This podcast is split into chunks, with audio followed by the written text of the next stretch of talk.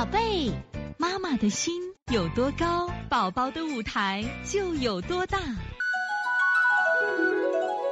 现在是王老师在线坐诊时间。现在我看一下我们七二幺杭州乐乐妈的问题。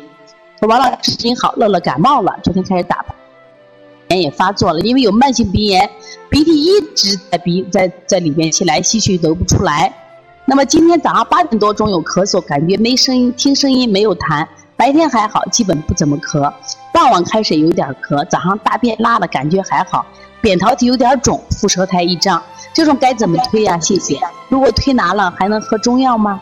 鸡蛋这些是不是都停掉呀？谢谢王老师。首先呢，鸡蛋肯定要停掉，因为呢，在我们发现食物中，鸡蛋是最容易引起孩子过敏的。如果你孩子感冒期间，最好不要吃这些东西啊，至少感冒期间坚决不要吃。另外呢，这个孩子现在是，你看打喷嚏、流鼻涕，那这个症状呢，应该是跟寒有关系。所以说呢，呃，也许是鼻炎犯了。鼻炎犯，你把鼻炎的手法加上去，也把什么呀？那么特别推荐的手法就是我们搓背部的膀胱经，就是搓肺腧，把膀胱经搓完以后，把肺腧也要搓一下，重点搓它上焦，这个真的非常好，特别是下午西晒。如果有鼻炎或者是这两天的感冒，我特别建议晒下午西晒的太阳特别好，晒后背啊。我们治疗过好几个孩子过敏性鼻炎，就是通过搓膀胱经、搓肺腧，然后在家晒后背，效果特别的棒啊。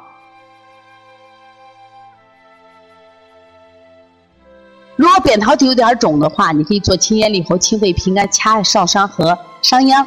如果呢，呃，你也可以做一下这个少阳。如果肿的厉害。可以做一下上上上样的点刺啊。好，这节课我们又到说该说再见的时候了。每一次妈妈都依依不舍，王老师也是依依不舍。希望在这课堂分享更更多的知识，但是呢，时间是有限的。